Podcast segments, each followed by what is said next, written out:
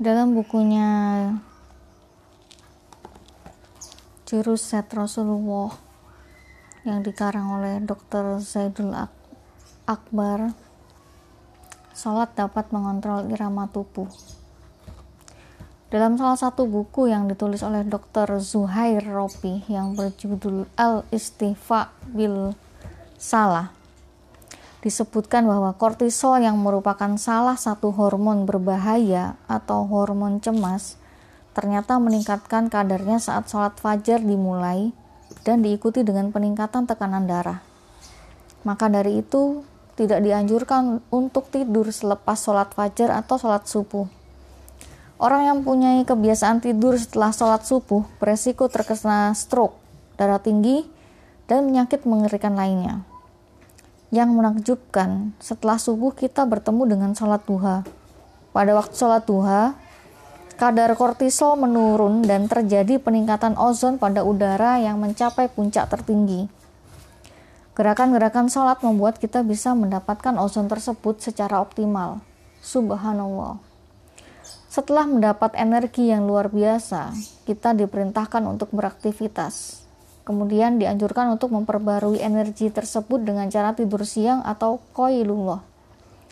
Yang terjadi selanjutnya adalah meningkatnya sekresi hormon adrenalin saat waktu asar. Hormon ini dimaksudkan agar adrenalin yang saat itu keluar tidak sia-sia. Itulah rahasia tidak dianjurkan tidur selepas sholat asar, karena hal itu akan membuat tubuh lemas diakibatkan tidak terpakainya adrenalin ini. Inilah yang disampaikan oleh Allah Azza wa Jalla dalam firman-Nya berikut. A'udzu billahi minasyaitonirrajim. Hafizu 'alas sholawati was sholatil wusta wa qumu lillahi qanitin. Peliharalah semua sholat dan sholat wusta dan laksanakanlah sholat karena Allah dengan khusyuk. Quran Surat Al-Baqarah ayat 2 nomor 238. Kemudian berlanjut ke waktu sholat maghrib. Saat itu sekresi dari hormon kortisol menurun dan aktivitas dari tubuh mulai menurun. Saat inilah terjadi pengeluaran atau sekresi dari melatonin yang menyebabkan tubuh mengalami relaksasi dan mulai mengantuk. Mengenai hal ini juga telah disampaikan oleh Allah Azza wa Jalla bahwa malam itu adalah waktu istirahat. Itu sebabnya tidak baik bekerja pada malam hari. Yang terbaik adalah menjadikan malam benar-benar sebagai waktu istirahat. Sebagaimana yang diperintahkan oleh Allah Azza wa Jalla.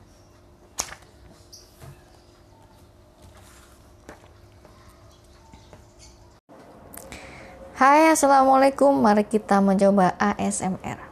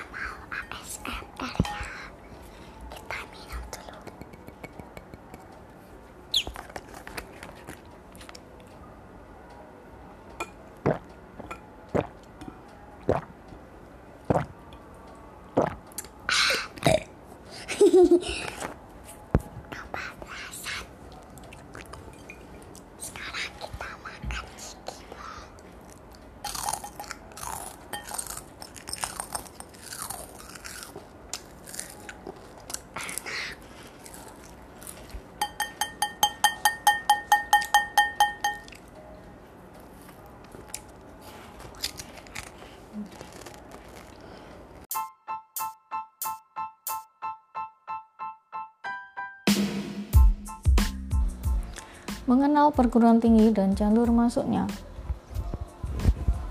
Perguruan tinggi adalah tahap akhir opsional pada pendidikan formal. Biasanya disampaikan dalam bentuk universitas, akademi, kolej, seminari, sekolah musik, dan institut teknologi. Peserta didik perguruan tinggi disebut mahasiswa, sedangkan tenaga pendidiknya disebut dosen.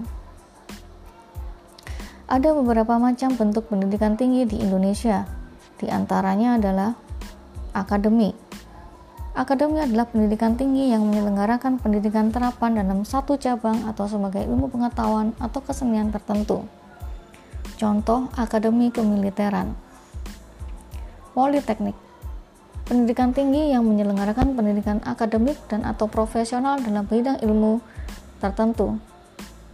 Contoh Politeknik Negeri Malang, Politeknik Negeri Surabaya. Sekolah tinggi Sekolah tinggi merupakan pendidikan tinggi yang menyelenggarakan pendidikan akademik dan atau profesional dalam bidang disiplin ilmu tertentu. Contoh, sekolah tinggi perikanan, sekolah tinggi pariwisata. Institut Institut merupakan pendidikan tinggi yang terdiri atas sejumlah fakultas yang menyelenggarakan pendidikan akademik dan atau profesional dalam jumlah disiplin ilmu tertentu. Contoh, ITB dan IPB. Universitas Universitas adalah pendidikan tinggi yang terdiri atas sejumlah fakultas dari bermacam-macam disiplin ilmu.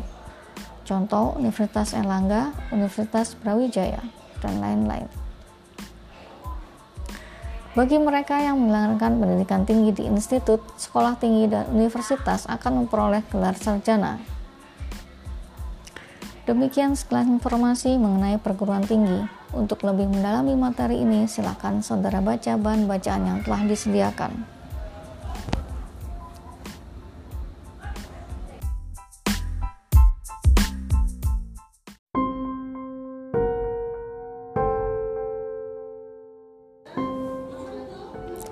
Faedah baca Al-Quran tanpa paham artinya Al-Kisah Ada seorang remaja bertanya kepada kakeknya Kakek, apa gunanya aku membaca Al-Quran?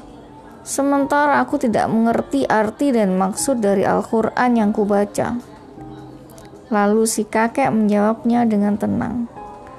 Cobalah ambil sebuah keranjang sampah ini dan bawa ke sungai, dan bawakan aku dengan sekeranjang air. Anak itu mengerjakan seperti yang diperintahkan kakeknya, tapi semua air yang dibawanya jatuh habis sebelum ia sampai di rumah.